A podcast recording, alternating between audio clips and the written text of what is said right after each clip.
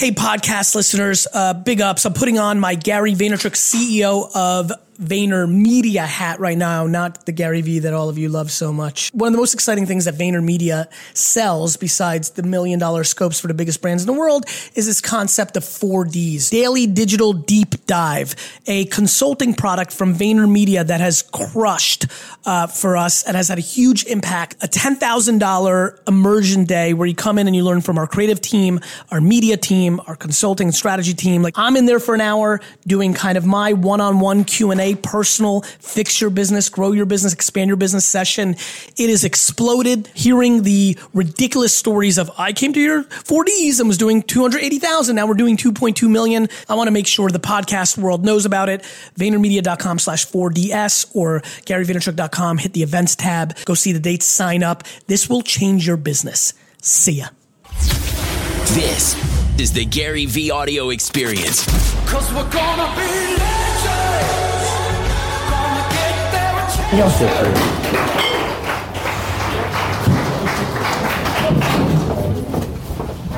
to the beat. What's up, guys? Yeah. Hello. Hi.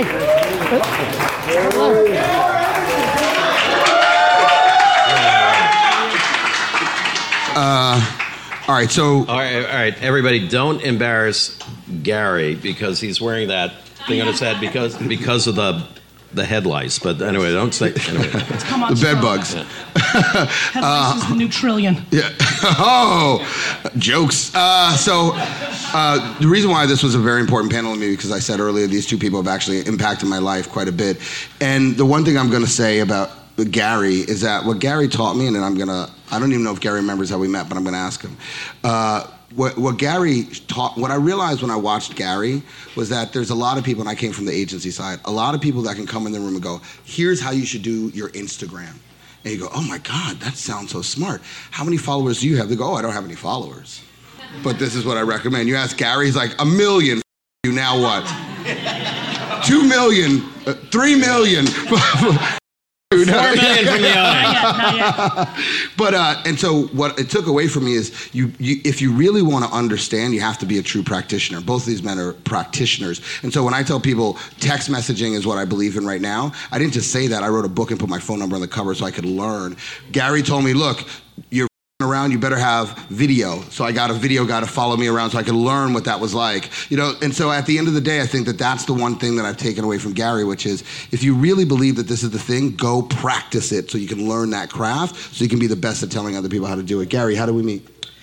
I think we met at a Pepsi meeting. Nope. Dun,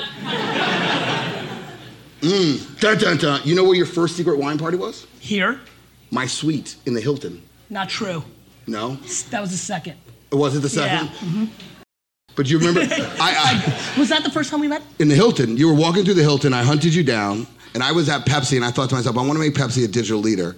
And Gary's a digital leader. I said, if I could partner with Gary, people would believe that I was a digital leader too. So I could fake it until we made it.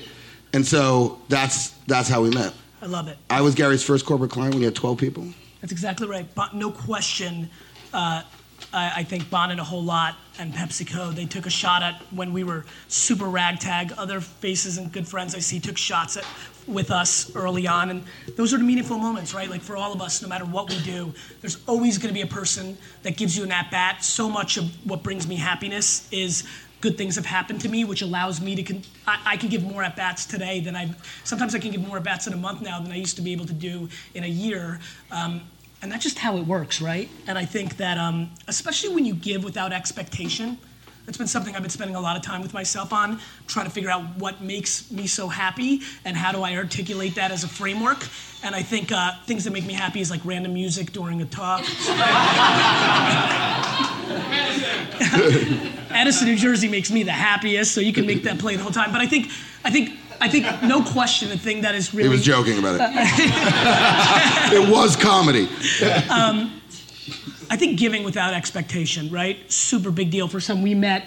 He brought a bunch of youngsters on his team. I remember yesterday. And I'm just... You didn't remember when we met, like yesterday? Well, we met. We're old now. It's a long time ago. little more recent. I think what I think about, and I've already seen like 6 or 7 faces. I can remember a lot of those meetings, and I know them. When you default into giving without any thought of what happens in return, I'm really fascinated by the practicality of karma, and I think that it's one of the hardest core business principles. And so, I think that's what you guys and some of the other people in here did for me, and I try to do for others. I had an interesting experience. By the way, this conversation for me is always, everybody can talk about marketing in the industry, we can talk about that, but for me it's really like what it takes to make the person that you are is more interesting to me, maybe because I talk about the industry all the time. But what was interesting is I had an interesting moment recently in my life, and this was like 2 weeks ago. I was in Michael's office, and I said, hey, look, I'm doing this for that. Should I ask for this? And he said, you know what? You are more of a statesman than that, dude. You are more of a statesman, and you don't have to do that. And he kind of laid out to me, and it's the same thing, which is, and that's always how I live my life, which is karma is much more important than. So what would you tell a younger you? Oh, what would I tell you? Well, one, start earlier. Mm-hmm. Believe in yourself and start earlier. And part of that is we are now in an age of such extraordinary disruption where, the iconic players of yesteryear. I mean, one of the things I think about a little bit is, for about a 50-year period of time, from 1940 to 1990, not much happened, right? It was madman for that entire period. Okay, we invented a Xerox machine. Big deal, right? But, dude, you know how many faces of copies of my that made?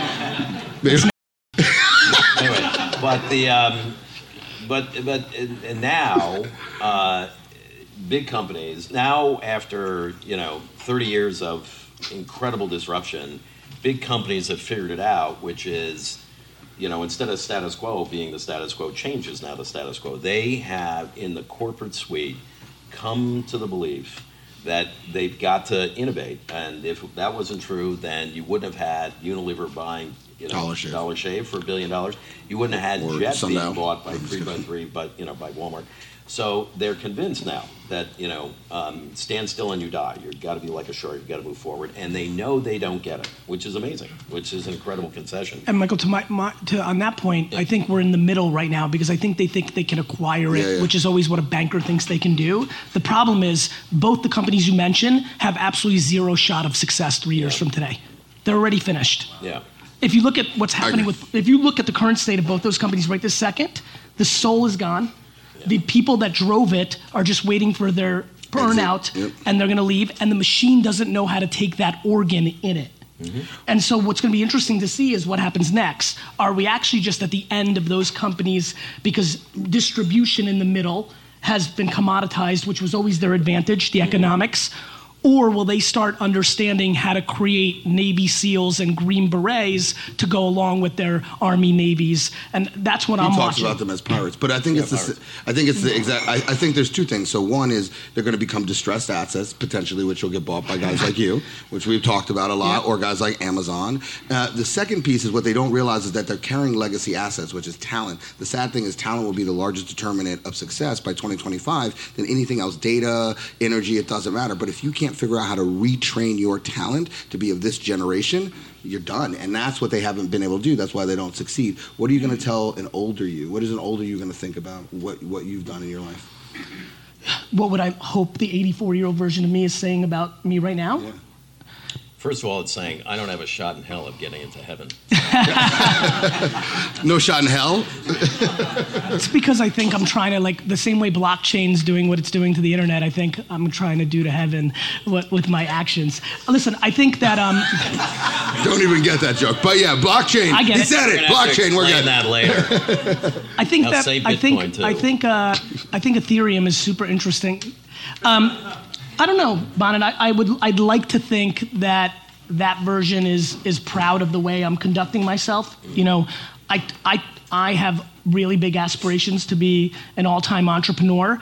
I think that there are a lot of people who are going to make a lot more money and make far more impactful businesses than me. But I think I'm up to something with how many entrepreneurs I'm impacting along the way.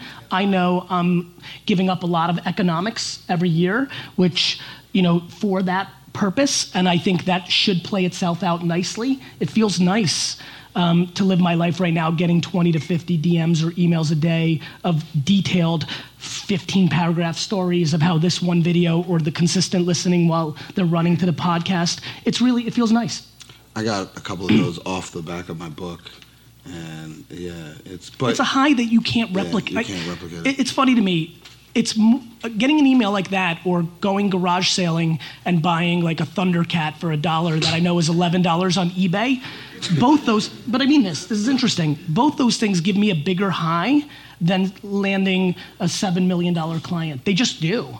And I think all of us have those versions. There's things that, you know, excite you or make you feel good that aren't necessarily tied into the economics in the business world that you're in. And I think those are things that we have to pay attention to. In 1999, I read Harvard Business Review for the very first time. I read a quote in it, and I have every single print edition of the Harvard Business Review since 99. I read a quote that said, the mark of a great leader is where your number two goes to lead. And so I took that away, which is always make the people who work with you or around you better than you. And, you know, I like to think, you know, the people who've worked for me, that I have a decent track record of doing that. But I have a really important question. If he buys the Jets, can we buy the Giants? Ah. Ooh, rival. Yeah. That would be preferable. That would be good. This is like Jet color. Yeah, I try to mix in green at all times. Did you like get Mark Gastineau dolls? I love Mark Gastineau. Number 99, dude. So in kind of that vein, Michael, so your organization's expanding. I've watched this man's organization expand. Right. It can't just be about you. So how do you make sure that... Have enough kids. Yeah, that's right. That's amazing. I think you did. Yeah, right. Yeah, you got a lot. How many kids do you have, Michael? I got 6. Michael's got 6 kids. And they range from 32 to 20 months. So. Actually, before I actually ask the question about culture and how you keep the culture in your organization, I do want to talk. So. What's the legacy? Because you're a very, very personal guy, and I know you're. I'm going to ask you this too. Yeah. But what's the legacy you do want to leave your kids, or the message? Well, you want to leave so when I'm asked that question, or not even legacy like assets, but message like. Sorry, you got it. You got this. You'll tell me if you're unsatisfied with the answer. Okay. But it's what I want to do is I want to prove Keats wrong, right? So Keats said, "Our names are writ on water," right? So like this, it's gone. Huh. I want to build, you know, legacy I want to have is going to be enduring. I want somebody like you want, right, to, you know, somebody to point to me and said, I learned something from that guy, or he built something great, or he changed something, he made things better. And, you know, and I want that to be remembered, you know, not just on my memorial service, but, you know, for a decade or a century after that. So that's awesome. What I want to do. Gary, I know you're very personal. I will not ask about family, but I just want to know, as a father, like, what do you want them to take away from your life? You know, I hope that they say, Dad felt so much guilt that Grandma and Grandpa put him in such a good position to succeed that he did the same for us out of a payback for them. My entire, you know, and they let you live comfortably for the rest of your years. Yeah, I mean, look, to me, I am perfectly parented. I really believe that, okay. Which is a very, you know, I'm driven by gratitude and guilt. I'm very aware that what they did was so all time that I feel a sense of giving back. So much so that it's not just to my children. I'm trying to, you know, use modern technology and communication to give back as a whole. Mm-hmm. I was really put on by really special parents and put me in a real position to succeed at the face of what was politically correct at the time. You know, I'm an immigrant who in the 80s and 90s, every Russian kid that came over during that time with my parents, education was the way out, right? We were all poor, we all lived in studios, education was the way out. And my mom created air cover for me to be an entrepreneur when the word didn't exist. And I'm unbelievably grateful for that. And so I just want my kids to feel like I put them in a position to succeed. I don't want them to be entrepreneurs. I don't want them to be anything other than whatever makes them feel the way I feel about my game. I want to support that. And I think the greatest mistake in our society right now is that parents feel that children are a product or an indicator of who they are, which allows them to manifest their insecurities on their children. I want to do the reverse of that, and I want to put them in a position to succeed. Dude, you're like a father, dude.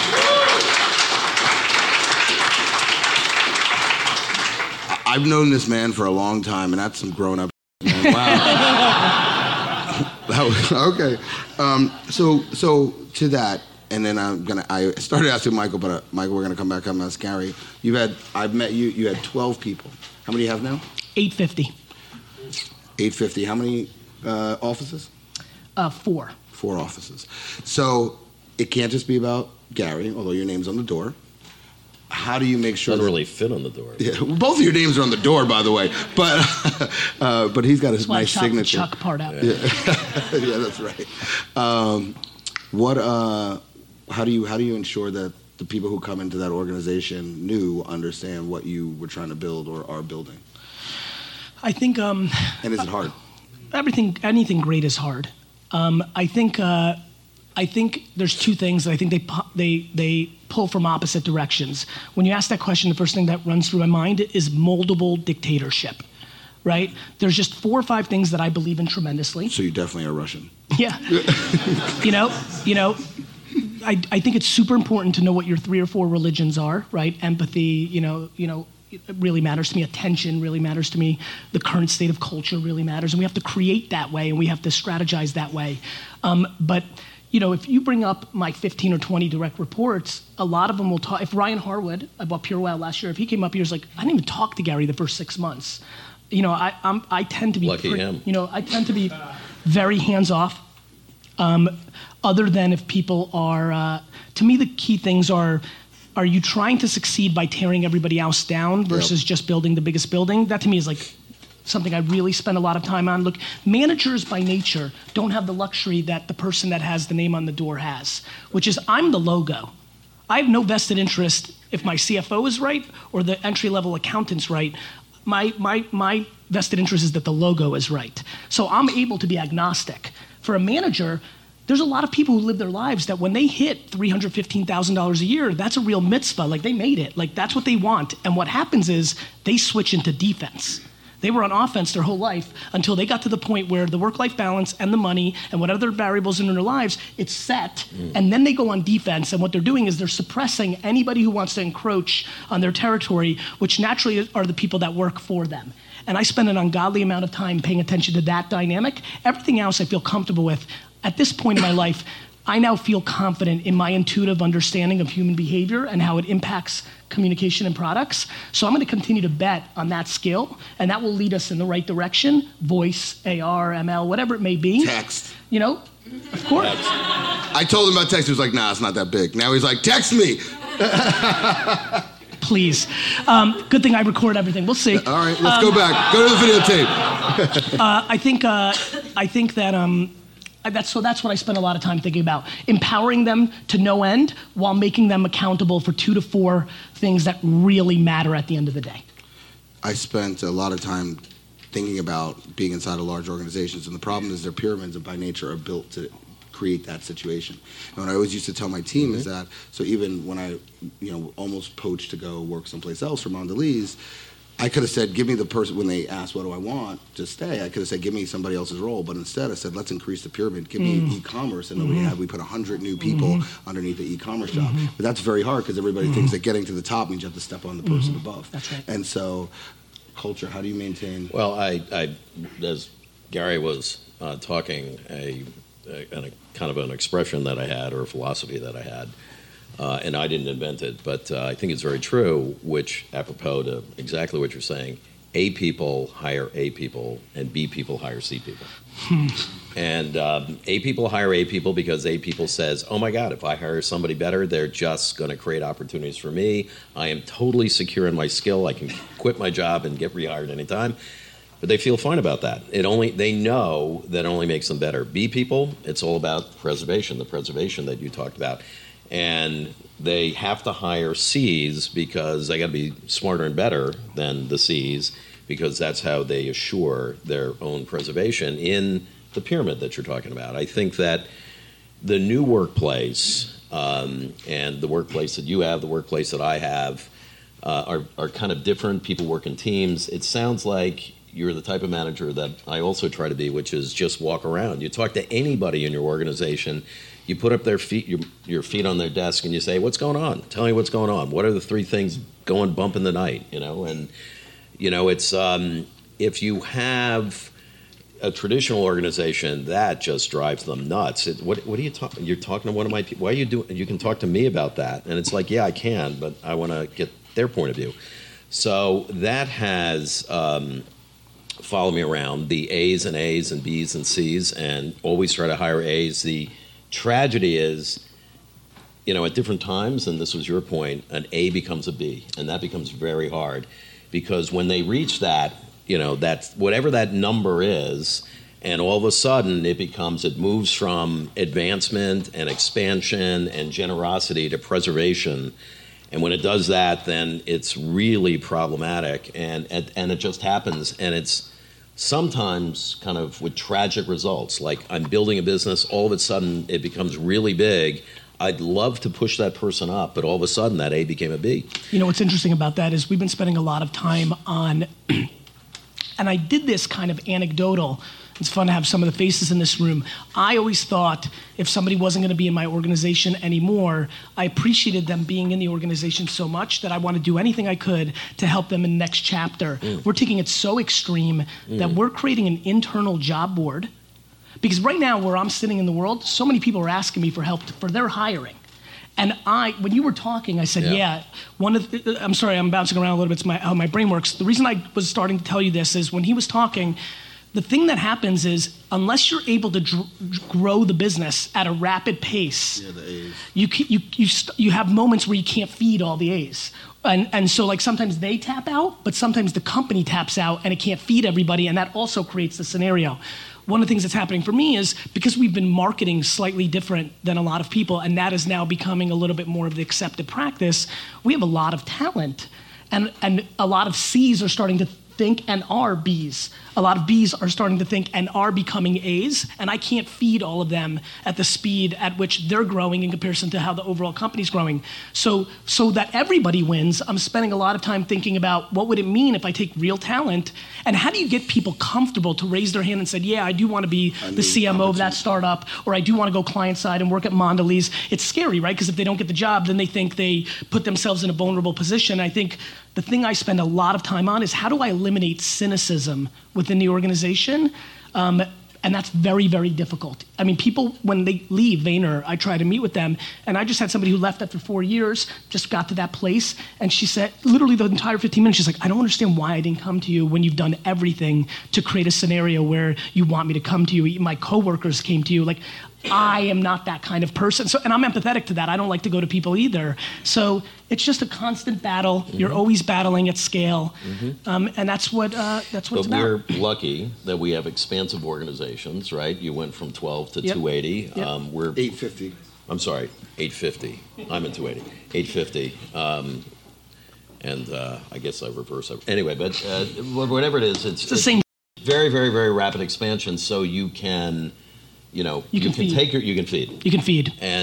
you can't feed, it's problematic. I want to come back to... And don't let me forget this, finish that, but I want to say one thing about raising capital versus making money around feeding. But go ahead, I don't want to forget this way. There's so many interesting topics we can talk about, including the whole venture thing, which is, exactly. See, that's... Well, I thought it was Michael Jordan next to me for a second. Anyway. I actually think you guys have not spent enough time talking about... We just haven't spent enough time. You haven't, how those... Because I think he's got an interesting model. Right. Go ahead. What are you going to say? Because I won't quit. Well, okay. So what I was, because you talked about big companies and buying, right? Buying, and then once they bought, that transplanted tissue, right, gets rejected by the body, and that we have seen that sad story over and over again. And it's almost at the flip of that it actually works and it's integrated as a rarity, but there is a long time reason why big companies don't experiment and try to buy the winners. And it's because, you know, the drumbeat of earnings releases every 3 months, if you're a public company, you cannot afford draining blood out of the system to make an investment in something new, particularly when, you know, it has a high failure rate. Venture guys will tell you 2 in 10 are about the odds. The shareholders would go nuts. They would say, "What? You mean 80% failure rate? Why are you doing that, right?" And you can't just take a bunch of money out of earnings and put it into something. And then we get to the problem of you don't have anybody in your organization because it's been a pyramid for so long that really can take a risk and invent because there are more B's than A's, and they're really into preservation as opposed to invention, so they wouldn't take that risk to begin with. But the other bias of that is when you buy a company, it is not an impairment to your profits. It goes on your balance sheet as an asset.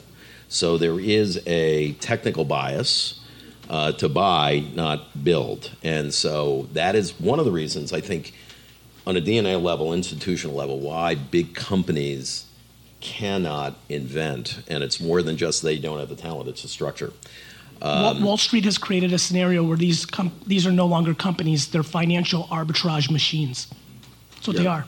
And then they have jockeys that ride the horse as long as they can and then usually get thrown off. And make decisions on their self-interest on the way out. Because, they used to call Time Inc., it was Time Life, the time of your life building. And that is because, you just worked there long enough, you retire between 55 and 60, you're a millionaire, guaranteed millionaire, comfortable retirement. That's all that you had to do. So the name of the game was don't up. Right. You would say that, don't up. Anyway, don't up. Just don't, I didn't listen. I got fired. But anyway, just don't get fired. Worked out. Okay. But anyhow. The other thing that's sad about it is that the scale of those organizations can actually change that dynamic from 2 and 10 to potentially 6 and 10. But yet there's not room for that because the leadership has never seen what the failures of those small businesses are to understand how large-scale organizations can fix those. And one of it is just distribution and access. So like if we had, I tried to buy the first receipt scanning platform and I said to the organization, it was a distressed asset, it was $12 million. I said, look, we're gonna make this a de facto standard. We're gonna put it on every single one of our packaging. And they said, yeah, but none of our competitors are gonna use it. I said, I don't care about our competitors. There's 1,200 categories in a grocery store. We represent 10 of them and those 10, all the rest of the categories though, but we're the only people who can get it to scale fast enough. But they couldn't see their way out of that. Now imagine if we had owned Checkout, this was before Checkout 51, before all those. Imagine if we had owned that. Yeah. Or I tried to sell him Animal Crackers. But we had a $250 million movie deal. Animal Crackers is a $20 million business. $20 million business, we didn't care if it fell off the truck, but yet we could double it, triple it, and then we had a movie deal, and they were like, we don't see the economics. I was like, oh my God, you're killing me, what do I have to do? Sorry, go ahead. Right. Well, no, but this man is incredibly rare because he was a rebel inside of a very giant business, and he actually succeeded. Some days. I don't talk about the failures ever, just so you know. Well, but I mean, but it was an incredible. You spent imagine all the energy that you spent instead of fighting your own organization to inventing, right? It was probably 3/4 or maybe 90% fighting your own organization. Your legal department saying, "I can't do this." It's like what? It's a word. What do you mean? What are you talking about? Anyway, but it's. That's where you guys cross paths, right? You guys have similarities in that. Yeah, that's true. We started with big companies and try to reinvent them. There is a book, before I lose this thought, called Creative Destruction by a guy named Richard Foster, a McKinsey guy. It is supposed to be a manual, right, for big companies of how to reinvent, but when you read it, it becomes very clear that they're forget it. It can't happen. It is example after example of how they are so lame when it comes to invention. And he gives many, many great illustrations of that. But you have to ask yourself the question, why, when all of a sudden we went from oil lamps, used to be whale oil, right? That's what lit every city. And all of a sudden became oil. But all the actors that were in whale oil, none of them went into oil. The wagons that won the West, the Canastota wagons, right? Why didn't that become Fisher Body and General Motors? They just didn't. And why, right? Why now, that it does take a Musk, right, to bring the brand new automobile when these big manufacturers are not leading, they're following. And it has to do to the fact that it becomes, if you remember Shawshank Redemption that talks about being institutionalized, they all become institutionalized. Front to back, all the organization, every piece of capital and infrastructure and skill base is built for this machine, and nobody elevates it to 35,000 feet to ask what business that we're in. So they're no longer incentivized to do. But why did Amazon invent Amazon, right? You would think, right? Why didn't Kroger invent Amazon, right? Or Barnes and Nobles. Why didn't they're like, oh shoot, how'd that happen? So right, Barnes and Noble. Well, you know what? Actually, the first step is denial. Nobody's going to buy a book that way. I was told look at it first. When I took ecom, they said, "Are anybody ever going to really buy an Oreo online?" I was like, "Oh my god!" Please. Yeah. Meanwhile, we took it 65 to 265. So, literally 5 years before Google, okay, Time Inc. invented the first Google, and it was called Pathfinder, right? Except the mistake was that the only fact you could find out was contained in Time Inc. titles, and the thinking was, "Well, if it's not in a Time Inc. title." It's not, you know, who's going to know anything outside? So it's not fake news. So it failed miserably, right? But the idea is that the people in this room are the people who are going to realize the future. If you look at this country, and we're all here because we love this country. If you look at this country and you look at some of the great companies, they, you know, the Facebooks, the Amazons, you know, they're from here, right? And it's because we are, you know, very adaptable, and we are all capable of this reinvention, creative thinking, and I guess I'll end. No, we're not ending. Did you want? Well, my piece just by saying that you know, being an entrepreneur is the hardest, bravest thing that anybody can do, and you can't do it well unless you are all in, or you're all out. No, I mean, or. You're capable of dealing with other people's opinions. The reason people struggle is because when you're an entrepreneur, it's really fun to work somewhere, right? When you work somewhere, when something goes wrong, including if you get fired, you blame your boss. My boss f***ed me, right? Like entrepreneurship's difficult because there's no wiggle room out. You f***ed up. Like everything that's wrong in my company is 100% my fault. Like and there's hundreds of issues right now. I hired the head of that department. I created that process. Like everything runs through me, and I think people struggle with entrepreneurship more because they're worried about the judgment, and you've got to be able to be numb to that feedback, and that is not most people's makeup. Yeah. No, I agree with that. I'm learning that, to be honest with you. And Bonin, I think the thing that's happening, one thing that everybody here has to understand is like, look, we've lived through 8 or 9 years now of economic prosperity. There's a load of people running around this town right now that think they're special. They've never made money any month they've run their company.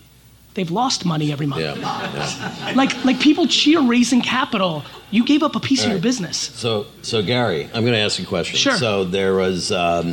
something like 160 plus or minus unicorns minted last year, right? Well, hold it. Okay. How many of those will be around 3 years, 5 years, and how many of those founders, right? $1 billion is the valuation of this company. How many of those founders, right, are going to walk away with a meaningful amount of money? Probably 10 to 20% will be around and do their thing, and 80 to 90% of the founders will leave with meaningful money.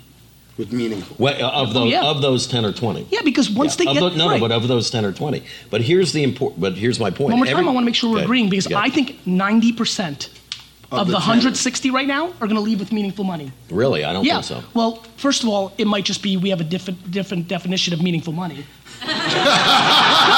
No, it might. No, really, it might. I mean that. Meaning, I think somebody who runs a company and is extremely good at raising capital for a company that eventually goes belly up, but she or he is able in series C and D to take home $10 to $30 million and take it home is meaningful money for something that ended up being a house of cards. Okay. My definition and yours are different. but the reason why I anchor that as, you know, 10 to 30 is 1 to 3% of the whole shooting match, right? I mean, these are companies worth $1 billion plus, but we do agree on this, which is most of them will just go poof, right? So think about that. They have been exalted by the press, right? 160 unicorns, right? Unicorns. And they're going to, you know, $1 billion plus. And the bulk of them are house of cards. The bulk of them have never made money. The bulk of them are really a product of financial engineering and good salesmanship. And by the way, a financial community that has more money than it has either brains or deal flow. And there's a certain urgency. There's too much money in the system. Guys, the biggest... How do you feel about venture, Gary? First of all, can I just tell you, me and Gary, this will be the fifth year that we've done this. Everybody who I put between us gets chewed up.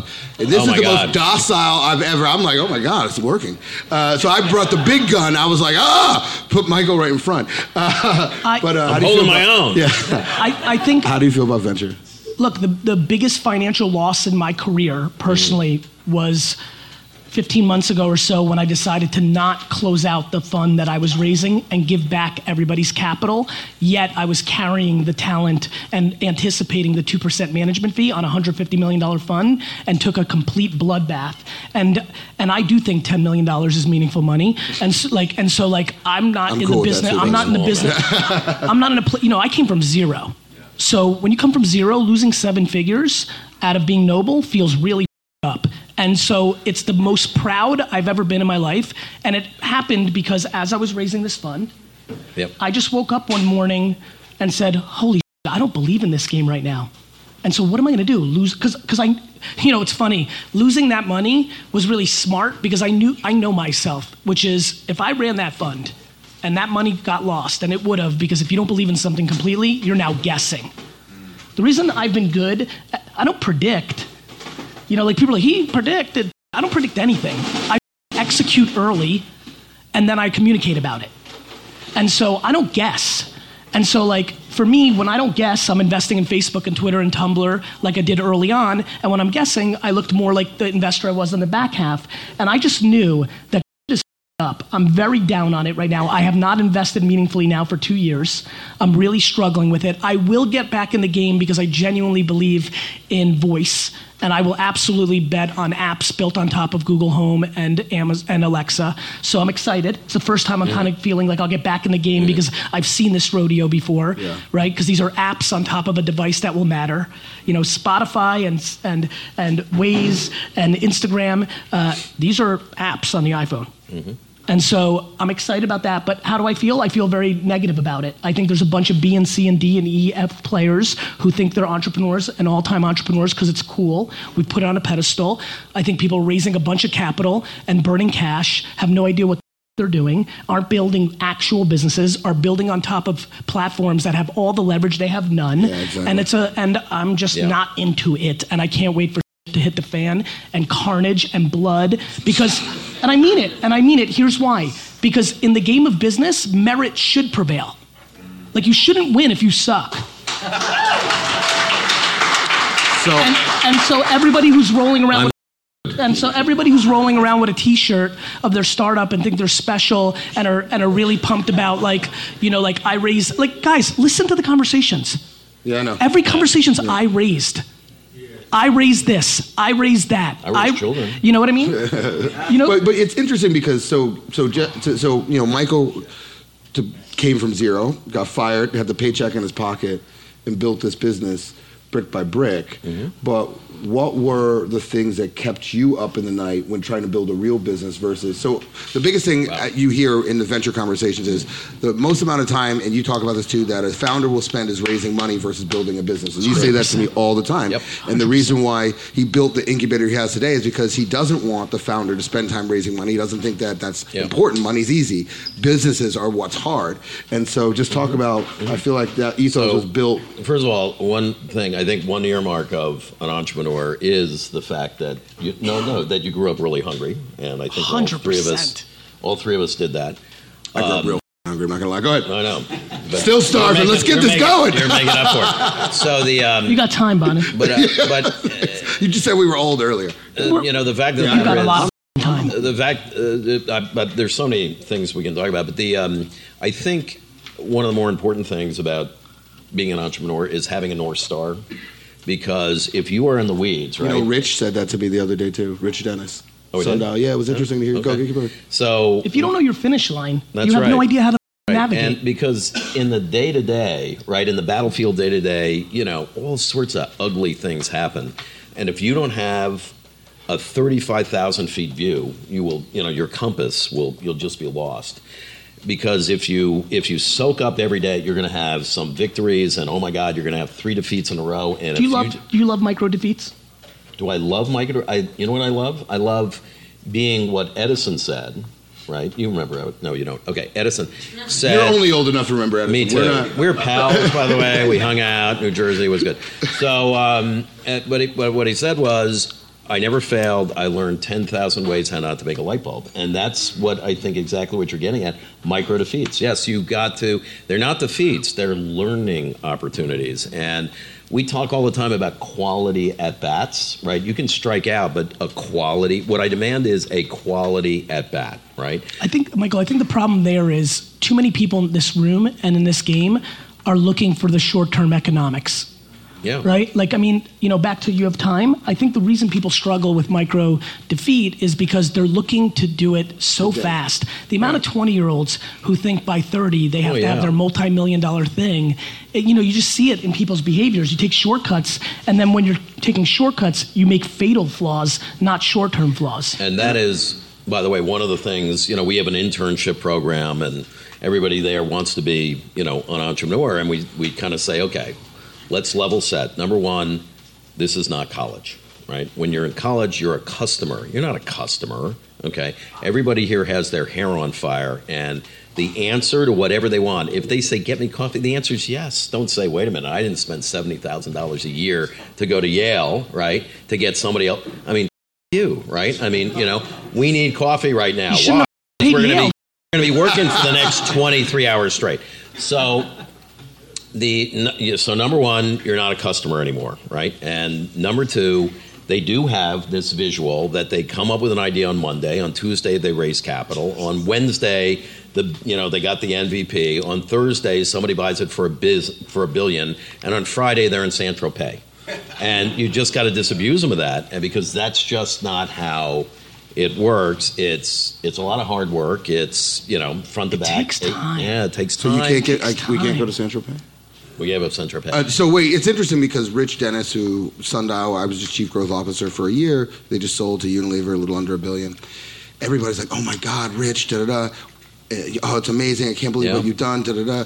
And when you talk, it was 26 years. The man started selling soap on the corner. First of all, he escaped 2 revolutions. They had to get his family out as refugees. He learned how to make soap for Africa from Africa, not revolutions here. Yeah. Learned how to make soap from his. They lived 12 people in a 3-bedroom apartment. Learned how to make soap from his grandmother who used to sell it in a village, and started selling bars of soap on the corner in Harlem, dude. And then to cut to have a $300 million largest natural beauty business, and then to sell it. You're just like that. But Gary, I've watched you. I've watched you for 2 years, but I watched you do, and that's what people don't understand.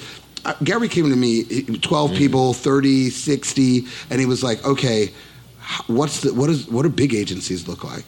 And we had a heart-to-heart, and I was like, well, here's what I know of da-da-da. And it was interesting to watch every single move that Gary wins, losses, re-architecting, shifting, and Gary still gets, I put the beauty business in his business, and when I saw some of the things I didn't like about it, he still gets an earful from me on this is right, and Marcus gets an earful from me all day long, because I know I can get him on the phone. I think that people underestimate how long it takes. We're going to take 2 questions, so people get ready, and then we're going to shut it down. Let me just say this. I think advice is interesting. I think it always matters more when the person that's giving it to you actually lived it.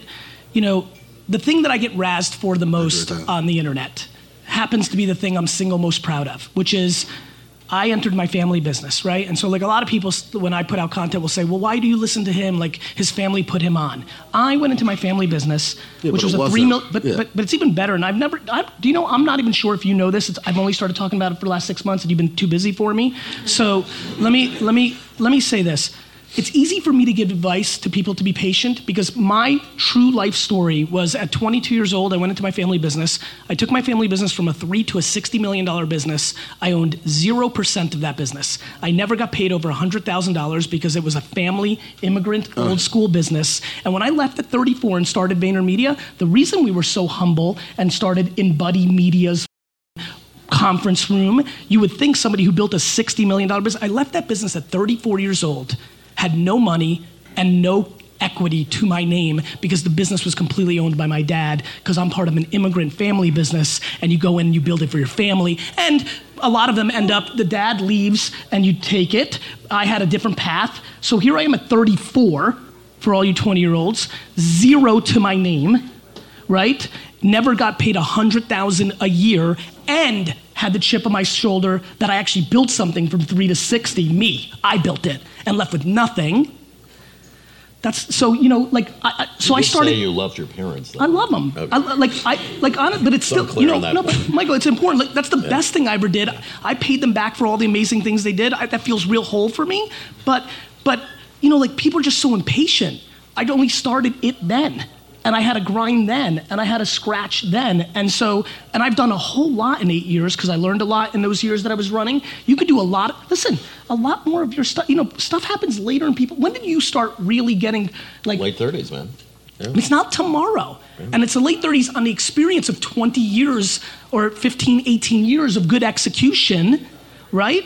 And then you could start saying obnoxious like $10 million isn't meaningful money.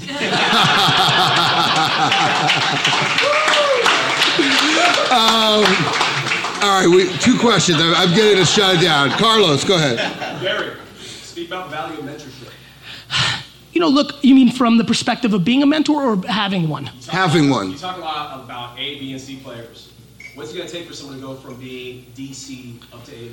Look, I think everybody does it different, right? Like, I will tell you flat out, I've never had a mentor, not even my dad, right? Like, I'm an inside guy. I'm in my own but I don't think that's cool. I don't think it's any, I think it's a flaw, if you want to be frank. Every time I've been open to hear, I'm like, oh, that helped me. And like it's just not my natural being. I think the value of mentorship actually has much more, Carlos, to do with the individual, right? Like I've watched you from afar for a while and you pick up things from other people and you've got, like, everybody's different. I think the key is self-awareness. The key here is self-awareness. Who the f- are you and how do you learn? I knew how I wanted to buy the New York Jets. It was by buying nostalgic brands and flipping them. I knew that I had to eat for 10 to 20 years of running an agency to learn all this. Now I know what to do, but 10 years ago, my thesis was right. I could have gotten the capital, I could have done it, but I didn't know. I needed, the way I learn is by bleeding. We talked about trying to get you to buy mug root beer. That's right, that's how I learn. I need to taste. So I don't need a mentor because somebody telling me something is why I got D's and F's. I need to just go in and taste. Other people really get value out of mentors. I watch people, I give them one piece of advice, I'm like, how the did they run with that and do all, you know? So I think self-aware, if I could give everybody here, besides health, it's self-awareness. Because once you have that unlock and you stop yourself of what you want to be versus who you actually are, it starts changing. Yeah, okay. Another, go ahead. Just shout it out. Yeah. Michael. Quit! That was the worst. Quit your job. That's a good question. I can answer it while you're thinking about it. I think the worst advice. I'm just slower in the I think the worst advice I give is when I make it through the eyes and ears and filter of who I am as a person. I think way too many people give advice predicated on themselves. A lot of the things I look for are themes but I spend a lot more time looking at the collective than myself because there's a lot of nuances about me that doesn't map for other people. So I think way too many people's advice is too singular and they don't have empathy to understand the subtleties of everybody else around them. I think it's interesting Gary said that he's in himself. I ran into Gary in Turks and Caicos in a random situation. Yes. Random situation. And Gary had just stacks of books. He was like, phone is off, it's me, family, and like this introspective moment to read. You were reading Steve Jobs at that time. It was really interesting insight. Very personal person, but I don't think people know because he's so outward. Worst advice you ever gave? So I'm going to restate the question a little bit. When do I give the worst advice? And when I give the worst advice is when I'm trying to be nice, right? When I'm trying to be polite. Which comes super not natural to you. It's true. It's true, but you know, but basically, the worst advice is when you read the person on the other side, and you tell them what they want to hear, as opposed to the truth. Right. The truth is tough, and sometimes you just feel like you got to do that. But yes, really it's when you tell them what they want to hear and not what is real. I'm being told to stop, but I'm going to take two more questions because this feels to me like one of the most truthful panels that you're going to see at South by Southwest, and I'm very excited about it personally. So, two more questions. I know, brother. Two more. Shut your mouth, D-Rock. Yeah. D-Rock. Two more questions, or that's it? We're going to shut it down if not. All right. Thank you, brother. Thank you. In the back, just yell. How do you guys reconcile sort of work-life balance? I mean, obviously being extremely busy, but you spoke a lot about family and that sort of thing. From my standpoint, I think it's insane to pander to the current state of political correctness around parenting because it evolves every 10 to 15 years based on our overreaction one way or the other. I think we beat ourselves up too much. I handle it super well. I know what my intent is. I love my children, but I can't love anybody if I don't love my life. And so I'm willing to be selfish, to be selfless. I'm also the byproduct. It's very individual. I could never think to give somebody advice on raising their kids or running their family. No, but none of us know what's going on in somebody else's home. You don't know how well it's working for me. You don't know how my wife and I were brought up, why that works for us because we're used to it and it's our conditioning. You don't know that. So cool, you want to tell me, like, because you feel good about yourself coming home at 5, but meanwhile you're on your phone the whole time? Like, the judgment of other people's parenting is asinine. I handle it super easy. Michael. All right, I'm or maybe we should ask Katie. Work-life balance. I think, number one, you got to love what you do, right? So if you love what you do, if you love what you do, it all kind of blends together. For one thing, you're comfortable within yourself. You're a satisfied person. That's, by the way, what makes you a great parent is not coming home and being a because you're off of what you did for the last 12 hours. So I think that if you love what you do, then you're kind of a satisfied, content person, and it just works itself out. It works itself out. Go, just real quick. What do you want to put on your tombstone? He gave more than he took. Oh my God. It's so interesting you say that. You're just an interesting guy, man. We should hang out more often. But you can't speak first because anyway. But it's my default. One time I felt that in one of our exits, somebody benefited more than I thought they deserved, and my partner brought me back and said, "You know what? If your tombstone reads, 'Here lies Michael Loeb. He gave too many people too much.'" You've what won. About that? And I said, you know what? I can live with that. That totally works. All right. Block or not? Blockchain. I'm extremely bullish. I think that it's an obvious technology, but I think there's a bunch of losers in it right now, and it's early as yeah. So it reminds me very early internet. There's a bunch of club promoters and hucksters and real estate agents and social media experts. But that's exactly what happens when new happens. When I was in yesterday, I was like, this is exactly like the early internet. Wait a second, I've seen this. And that's what with smart people. They see the people associated with them, and they're not smart. They think that is what represents it, and that's why they underestimate it. But the technology is black and white. It is a meaningful technology. Is it luck? Oh, go ahead. You want to? So basically, blockchain. You're talking about the offensive line for the Jets, right? Blockchain. No, it's going to be very, very important. Luck, is it about luck or not? Oh, part of it is, for sure. But they say that, what's the expression? That, not that you make your own luck, but that...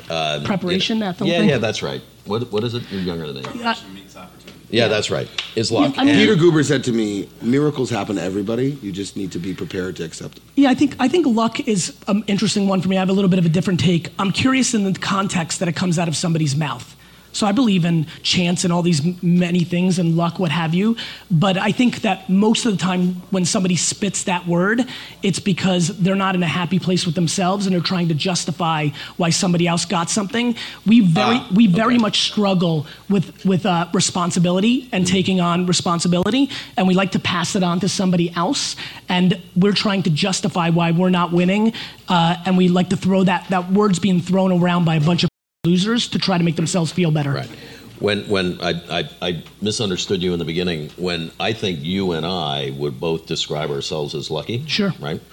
But when you assign that to somebody else, like he was successful because he got lucky, that is what losers do say, right? Judgment's a real mistake.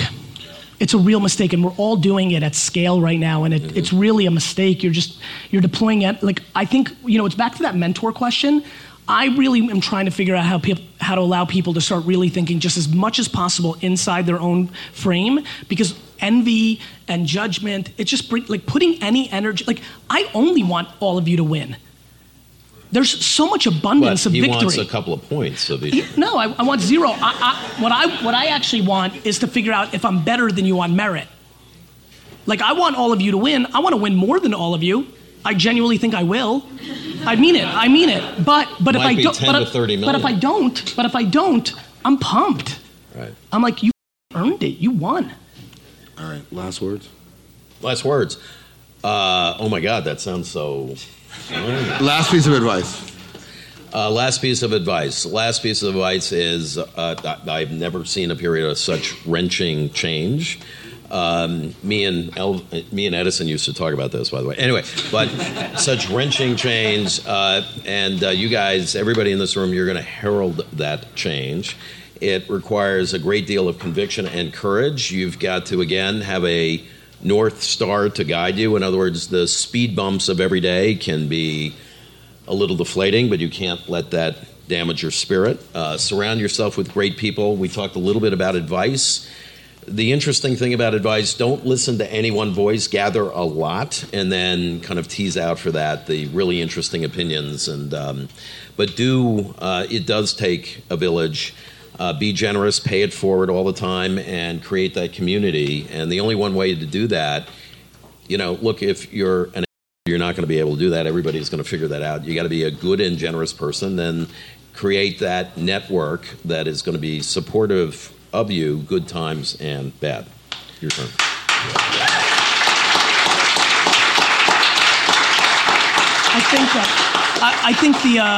I think the biggest thing I would leave with is something I've been spending a lot of time on is just stop judging yourself.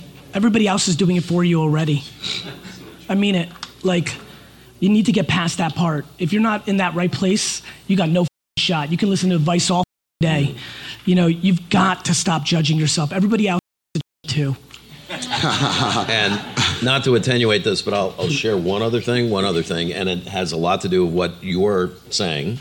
But I'll say it better. Anyway, but... much more no long-winded. All right, Mr. 10 million. But anyway, detachment's an important word. And there's a thinking in poker that if it's your life savings in the middle of the table, you're done, right? You're just done. It's got to be bits of plastic, right? And if you don't have that detachment, then you're just done. You're just done. It's a really interesting point. Like, it's funny to me. Thank you for that. No, it is. It is a super. I will say this. It's a super interesting point. It's unbelievable how unemotional I am about business. For all my energy and everything that you think about, like, I'm completely numb to it all.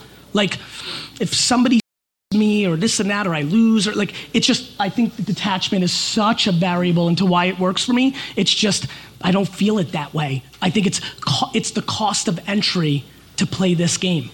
And that's why I think there's so many fake entrepreneurs right now and why I'm nervous. An entrepreneur likes getting punched in the mouth. And that's a very different mindset. Yeah. And just because I've got to get the last word, but well, technically, I'm going to get the last word. But you know, you're right. A lot of people revenge, right? Lose the revenge thing. People are gonna you, and you know what? You just got to move on, and you just because it just wasted emotion and energy. It's gonna happen, right? You know, guys are just gonna. They just will. So well, look, so we have BreadBot in the back, which is an automated, autonomous bread bakery. Let's give a huge round of applause. I don't get a bye? Yeah, of course. Love you. Thank you. All right, sir. Thank you, but definitely go see our we have a mutual friend who have brought BreadBot here for we got a mutual friend, Casey Adams, right? The best. Good dude. See you guys. Take care, everyone. See you, Carlos. Hey, guys, if you have an Alexa, and you are not subscribed to the the Gary V365, then you are my worst friend. Gary V365. Hey Alexa, play my briefings. Come on, Alexa, do it. Oh, she's talking, but it's not very loud. Anyway, it worked. You can leave it there. Anyway, you have an Alexa, Gary V365, download it now.